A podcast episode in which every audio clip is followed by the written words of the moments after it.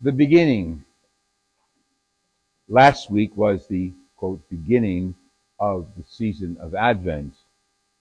But Mark's Gospel, and this is the second cycle, the B cycle of all of our readings, and they began last week with the first Sunday of Advent. Mark is proclaiming the beginning of the good news, Evangelium. The concept of good news is just that. I'm going to tell you about some really good news. People who heard this, now don't forget this is written by Mark. Mark was probably a follower of Peter and a good friend of Peter's. A lot of the references in Mark's gospel bring in Peter for the stories. So you could tell there was a connection there. So today, he says, I have good news for everybody. Now he's writing this out. He's not twittering. He's not emailing. Writing it. And that's going to be passed on. That you and I got this gospel by it being passed on through the centuries. Written, rewritten, rewritten, rewritten until eventually through the presses it became multiply available. And now you can get it anywhere.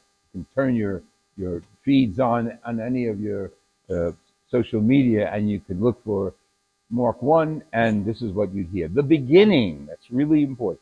The beginning of the good news. Now, he's writing for people who want to know more about the Evangelium, the good news of Jesus Christ.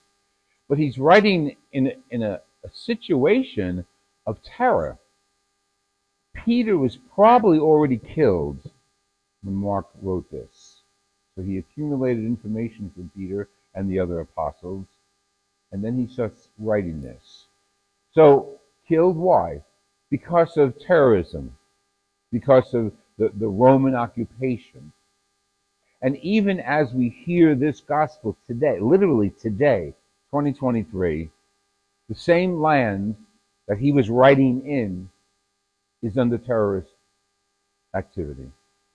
Not going political, either side, but just to know that God's holy land, the land to which he sent his son, is under fire again. And I wonder if it's ever been quiet. I, I wonder if the Holy Land has ever been at peace, really at peace. When Jesus was born, and you'll hear this on Christmas Eve and Christmas morning when you read the, the, the Gospel of Luke about the great census and during the time of Augustus, the whole world was at peace from Luke's perspective at that point. Why? Because Jesus had not come yet. Jesus had not come to try to uproot, as they thought he was doing, the Roman system. Jesus didn't come to, to destroy. He hadn't been born yet. But when he's born, things change. This, this period of peace changes politically and religiously. And doesn't that reflect the Middle East today? Politics and religion, not giving solace and comfort to people, but stirring them up, regrettably, to hate and fight and cause destruction. 20 centuries later, you would think that we would have gotten the point by now. And as I say, we, uh, you, are probably not Palestinians, you're probably not Israelis, but they're sisters and brothers, geographically from a different part of the world, but they're sisters and brothers. And somehow the roots of Christianity, and we were there a few years ago visiting, probably not going to be able to go back to the Holy Land for a while. People did get along somewhat, but there was an underlying tension between the Palestinians and the Israelis. And through the centuries, you think there would be some sort of reconciliation. The church is there too. All the major Christian shrines are under the auspices of the Franciscans. One of the popes, somewhere along the line, challenged the Franciscans to be the, the moderators of the holy sites. After Francis, St. Francis, went to the Sultan to try to make peace during the Crusades. It didn't work, but they liked Francis and they accommodated him and then he comes back home not having achieved his goal. So you would think we would think that the peace that he attempted to bring, reflecting Christ centuries before him, would at least started to take hold. Well, they took hold somewhat with various negotiations between the Arab world and the Western world, and various shrines were built over the sites of Jesus Bethlehem, the Church of the Nativity, the Church of the Resurrection, and all the sites are there. And through the years, there has been a antagonistic peace in that part of the world. The part of the world that the Jesus Christ came to, the, the body and blood of Jesus Christ, the human being, was born in that part of the world. And we would think peace. Not happening. Hasn't happened. But we can't blame the residents, the Palestinians or the Israelis with this lack of peace. We have to take part of it. Our job as Westerners away from that geographic area is to work and pray for peace, starting in our homes, starting in our own country, our own town. And if we haven't achieved peace, how can we expect people on the other side of the world to achieve peace? Our prayer is so important to pray for one another. But as we're praying, we have to be activists any way we can to teach Christian values to people who support, support the Palestinians, people who support the Israelis in that case. We have to pray for them because they are our brothers and sisters. I don't care politically what side you, you, you, you support. They are our brothers and sisters. And God the Father decides to send his only son to that area of the world. You want to say, what a mistake he made. But he knew what he was doing. And someday we'll understand the full message. And the message Mark tries to capture today by saying, I have good news. And he precedes the birth of Jesus by introducing us to a wild man. I mean, you, sometimes sometimes the movies cap- capture John the Baptist, but if you read the scriptures clearly, he was a desert man. He wore. Eh, it sounds like you know he wore a nice fur coat. He wore camel skins probably weren't washed, maybe dried. He probably stunk like the camel skins. Now, think of the irony of it. How God, the Creator, is sending a messenger to announce the birth of his son and the ministry of Jesus by a man who's on the outskirts of society the margins of society. Crazy John. And we don't know historically if John and Jesus really knew each other. They were, they were cousins. Just background. John is the baby who leapt in the womb of his mother, Elizabeth, when Mary went to visit Elizabeth after she had been told that she's going to be carrying the Son of God. So Mary goes to the hill country visits uh, Ein Karem, visits Elizabeth, and when her voice is heard by the baby, he jumps in his mother's womb. That's the beginning, God's intervention. So today we hear when he grows up what he does, John the Baptist. He's in the desert, he's preaching, and then he brings people to the Jordan. And I don't know how clean the Jordan was then. It's a river. Um, but right now, it's on the borderline of murky. And we went into the Jordan when we were in the Holy Land.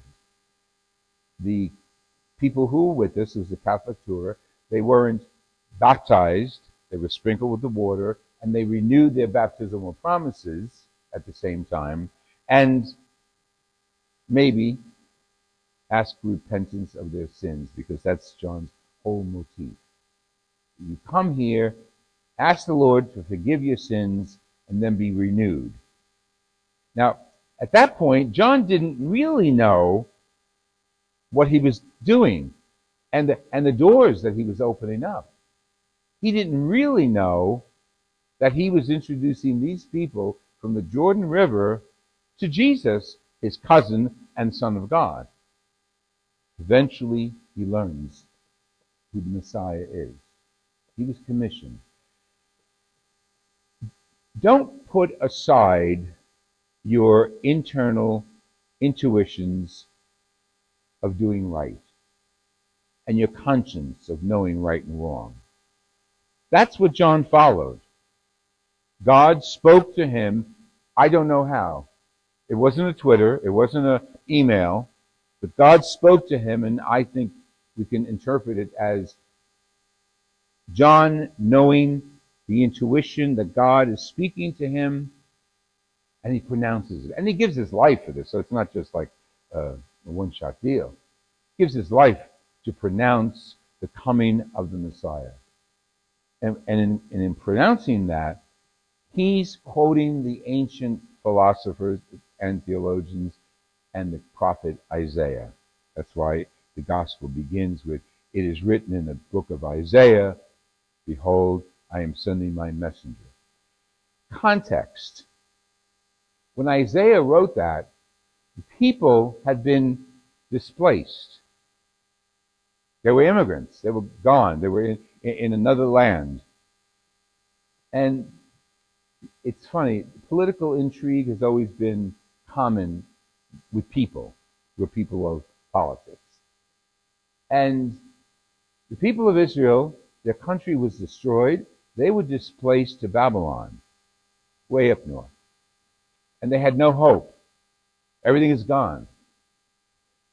But God has the ultimate say. That's why trust in God. When we pray, trust that God will hear our prayers and answer them according to his will. Because you don't know, I don't know, none of us know what will happen, but God does. That's why it's always great to be in, in connection with God, doing what's right, doing what's just, doing what's Christian, because he will fulfill it. So Isaiah is telling these displaced people, hang on, hang on, we're all getting home. We're all going home. Now, we're prisoners. We're in Babylon. If we had a, a spreadsheet or a great newspaper or a map, we would have seen, and I don't know how he knew this, that another fierce general was going to occupy Babylon. That fierce general is Cyrus, the Persian. And Cyrus was a terror. There are stelae, which are sculptured images of Cyrus in many of the museums as well as in, in the Holy Land, with his weapons standing on top of bodies, layers and layers of bodies symbolically trying to capture what a victorious leader he was, but a vicious leader. You didn't mess with Cyrus. You got in his way, you were dead. Cyrus wants Babylon. And what happens? He attacks Babylon. But in the process of attacking Babylon, he says, all these, all these Jews are here. And he says, go home. Go home. I mean, think of the immigrant finally a lot being allowed to go home, hopefully to reestablish their, their country. And Cyrus sends all the Jews home. But they know, they went in waves, they know Jerusalem's a mess. It's, it's down. The quote is, not one stone stood upon another. So I, here we have in between all that chaos, Isaiah comes on the scene, inspired by God. Again, don't deny, don't discount God speaking to you. In your conscience, in your prayer life, in your soul, we have to be open to God to do His will. And we'll do His will if we're conscious of his role in our lives. And we trust him. So Isaiah is saying, okay, God said, I'm sending my messenger ahead of you to prepare a way for you and to prepare the way of the Lord. Make straight his path. We heard that. The great Handel Messiah repeats that, reiterates that.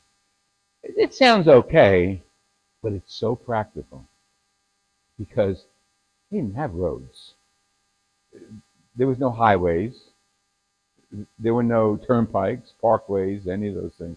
My references are all Jersey references, but whatever New York highways are called, there were none of those there. Potholes weren't potholes, they were craters. So when a king would visit a city, people would all get out, go fix the roads, patch them up, because the king is coming. And you'll hear that through this Advent season. Isaiah says, Prepare the way of the Lord, make straight his paths. No crooked roads, no mountains, no hills. Let's make, so let's. It's us. It's, it's you and me in the 21st century doing this.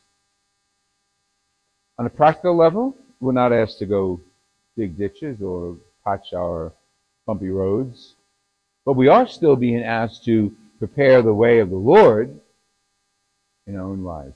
Be- because we who are Christians have the insight as who the Lord is, Jesus Christ. So with that insight, we still go back to our ancestors and we say, he was being told to prepare. He was telling the people to prepare. How do I prepare? Big question. And on a superficial level, Christmas gifts have already been purchased. People are making donations to various charities. That's preparation. Doing concrete stuff to, to, to welcome the outsider. If the person is an outsider because of poverty, politics, or some other pain. So the, the beginning of the gospel, according to Mark, is for you and for me. So we, we perk up and we hear that our job is to make the Lord's way straight. Let's be clear. In 2023, our job is to make the path to Christmas, December 24th, an arbitrary date in history, we'll talk about that another time, prepared and straight. So when December 24th or 5th comes, things are set. And John is, and Mark, they're not talking about set by go put your Christmas decorations up, light the tree. Although after Mass today, I invite you to stay as we put up the first stage of our decoration, put up the tree, and then next week we're going to put up the the, the, the manger outside doors. But that's not what he's saying. It's up to us to prepare the way through love and through charity. Uh, it's, it, and, and you want to say love, oh my God, another thing on love. Y- yes, because Jesus, that little crucifix above the tabernacle, is the symbol of love. God loving you and me with his whole life. So, yes, it is our time to prepare. For December 25th, yes. But for the return of Christ in glory at the end of time and bringing Christ into our families and hearts now, now, today. Whether you put an Advent wreath or candle or a bell, doesn't matter. They're symbols of what we should really be doing, preparing the way of the Lord. And when you hear about John, I, I, I, I don't know if I should be embarrassed or not saying this. He was dressed like a homeless person. And we've all seen homeless person people in our area. He was clothed in camel's hair, a leather belt around his waist. Sounds nice, but it's raw leather. And his sandals are nothing. And he's eating bugs. He's eating locusts. He's nourished on honey from, from the, the hives. We're not talking he arrived in a, in a Porsche. He arrived on foot, and his word got out to the community. And they all went to where he was. And then when they arrived, he said, Prepare the way of the Lord. I'll baptize you in water to get rid of your sins. But the one we're preparing for will baptize you with the Holy Spirit. Now, you and I have that Holy Spirit. The Holy Spirit that John predicted, you and I were baptized into that Holy Spirit. So when we go into our conscience, into our minds, into our prayer lives, we're connecting with the Holy Spirit. So it's not just a, a wish, it's not just a supernatural blah, blah, blah. This is God's Spirit coming to every one of us at our baptisms, renewed at our confirmations, so that we can carry on the mission of the Lord. Yeah, John came to prepare. And that was the beginning. That was the beginning. That's why Advent is such a, a season of waiting, because we're remembering the original waiting period. We're here today to get one step further along the way of the Lord. Let's think about in our own lives and our own families. How am I going to make this Advent a little more in line with the message of the gospel, the good news? How am I going to prepare my home, my table, my family along the lines of Jesus? How am I going to make this Advent more special than any Advent I've ever experienced? That's our own decisions. That's our own choices. We are in the beginning. Rest is up to you.